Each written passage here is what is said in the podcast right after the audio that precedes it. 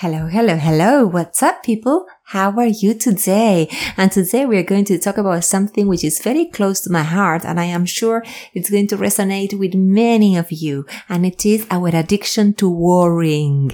I have been a serial warrior and I can tell you it's been very challenging to live like that. But before I move on, I want to thank you for all the beautiful messages full of wisdom, you know, sharing with me your own stories of grief and mourning uh, regarding last week's blog about the pain of grieving. And thank you also for the words of encouragement you sent me uh, regarding my mother's death. Thank you so much. I'm really honored. Thank you, thank you, thank you.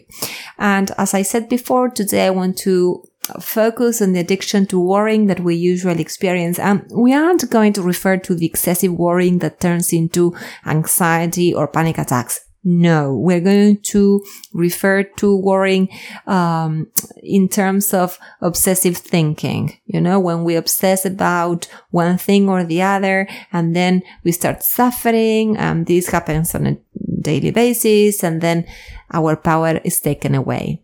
These worries can be related to everyday uh, things and think about them yourselves, but it can be the stress you might go through because the bills we have to pay uh, are more expensive than usual, or because there's a pile of unanswered emails in your mailbox, or maybe you have forgotten to buy a list of materials from your children's school and you have started worrying because they returned to school feeling completely oblivious of the situation and you feel completely guilty about that.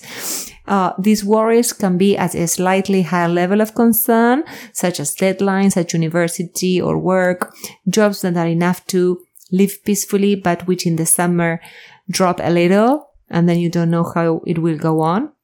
And even comments, comments that you made that then made you feel guilty or comments that others made to you that you didn't understand and that left you thinking and feeling uneasy. Mm? So that is the the type of worrying we're going to refer to, the everyday worries that disempower us.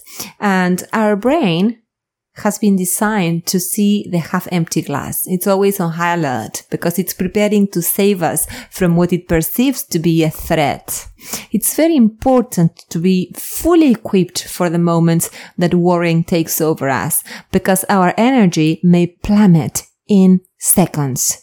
There's very deep work to do in order to get to the root cause of our concern. Of course, and when we get there, it's important to nourish ourselves with everything in our power to stop the harmful habit of becoming a serial warrior. Rick Hanson, my teacher and neuroscientist, tells us that the way you feel and act is determined by three factors. And please take note of this.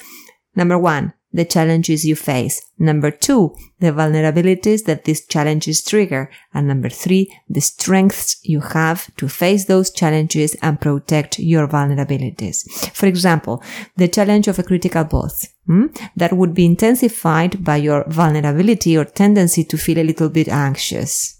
That you could cope with the situation but by drawing on the inner strengths of self-soothing, self-talk, and remembering how respected you are by others, regardless of that critical uh, boss. And of course, you're saying to yourselves, Oh, yes, yes, yes. This is much easier said than done. And I never said it was going to be easy.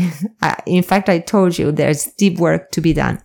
Uh, people sometimes share with me that they feel low because they worry about what their colleagues might think after they set a boundary. That is a very, um, common case of worry.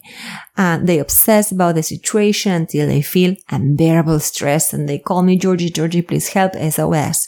And of course, I can't tell a client how he or she should respond to challenges or what internal resource to use. I can't do that.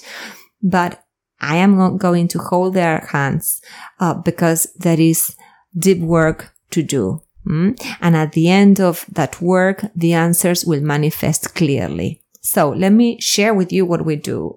Drawing from my experience, the first thing I'd like to invite you to do is to get in touch with your worry and how it manifests in your body. What can you feel? Pain, pressure, agitation. And then where do you feel it? Do you feel it in your tummy or your throat or your hair, your shoulders? You, you know. Hmm? And then ask yourself what those feelings are trying to tell you. What is your body whispering to you? If we think of the example I gave you above uh, of someone who was assertive in setting a boundary and then whips himself herself because she did it or he did it, the first step is to contact the feelings in your body. It may feel like some pressure at the base of your throat or headache or tummy ache. So then listen to the messages that those feelings bring you. For example, you are worrying because you don't know if your colleagues will still love you. Or you are feeling that you might be rejected and that hurts you. Or, or you fear going back to the office and being looked at with suspicion. Mm? Or you fear that nobody will talk to you again. Therefore, when we find ourselves obsessive with intrusive thoughts, we should try to contact them at bodily level hmm? and then call them by their name. For example, I am, I am afraid of being rejected. I am afraid of not being loved. I am afraid of not being enough. I am afraid of not having what it takes for whatever. I might suffer this or that. Hmm? And then the invitation is to ask ourselves a simple question. Is it really so? Is this real? Or is it a story that I am telling myself? Reality might tell you that the situation at work was escalating and you found yourself at the point where you had to say, this is it. We can't continue like this, folks. And the fantasy that worries and traps you tells you that your colleagues will think that you are a horrible, unspeakable person. But that is the fantasy. That is the tale you are telling yourself. Hmm? So separate reality from fantasy. Let me give you another example. Your young son gave you a note where the teacher asked you to buy a list of school materials. You had so many things on your mind when your son gave you the list that you forgot to buy them. The next day, you remembered the list. Oops. And you felt you were the worst mother in the world. You worried because you thought that your son would be the only student without his materials. You imagined him comparing to the other kids who did have everything because the other mothers are perfect and you are a disaster. And to make matters worse, you thought about how the teacher would criticize you for being careless. So let's apply the process I mentioned before. What do I feel at bodily level? And what does this discomfort mean to me? That is the first thing you need to ask yourself. I feel pain at the base of my throat. My body is telling me that I need to pause and be present. My body is telling me that I find it difficult to connect with the here and now. I am too busy and I forget things. Hmm? What is real in this anecdote and what is not? Hmm? Reality. You forgot to buy the list of materials. You had a lot on your plate. What story are you telling yourself? What fantasy are you buying into? You are buying into the lie that you are a bad mother because good mothers don't forget things. You are also telling yourself a tale. You are telling yourself and you are certain that the teacher won't have the empathy or the compassion to see that forgetfulness happens to everyone. And once you call things by their name and separate what is real from what is not, and which left you obsessing with intrusive thoughts, ask yourself, what do I need? What would nurture me right now? Do I need a hug? Do I need a break? Do I need a more compassionate outlook on life? More kindness to myself? Talking to my friends? What do I need viscerally? At that moment, you might find yourself crying because you realized that it's all part of being human. You are just a person walking on this earth. We are little humans walking on the earth. And when you meet yourself exactly where you are, the answers will appear. Only by making this sacred pause will we come out of the trance of worrying. Not by doing like maniacs, but by pausing. And I'd like to invite you to think about a situation that was really hard in the past, in which you worried more than necessary. You felt stressed and bitter, and then nothing that you imagined happened. How much energy is drained in those moments? Please think about that. And now imagine yourself 10 years from now. Look back and see yourself. What would you say to yourself? To the you of today? What does that person that you are today need? What does experience know you most need to know and have?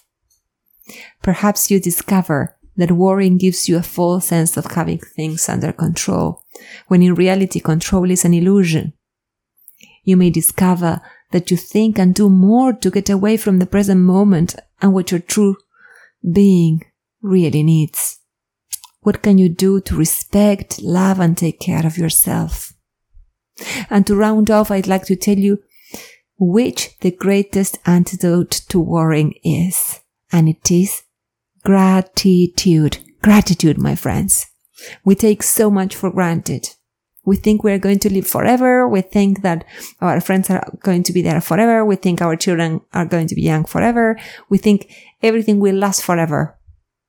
We go on holidays and we don't even enjoy ourselves because we think we can return or because we are, you know, thinking about something else. Let's not give things for granted. Let's be grateful.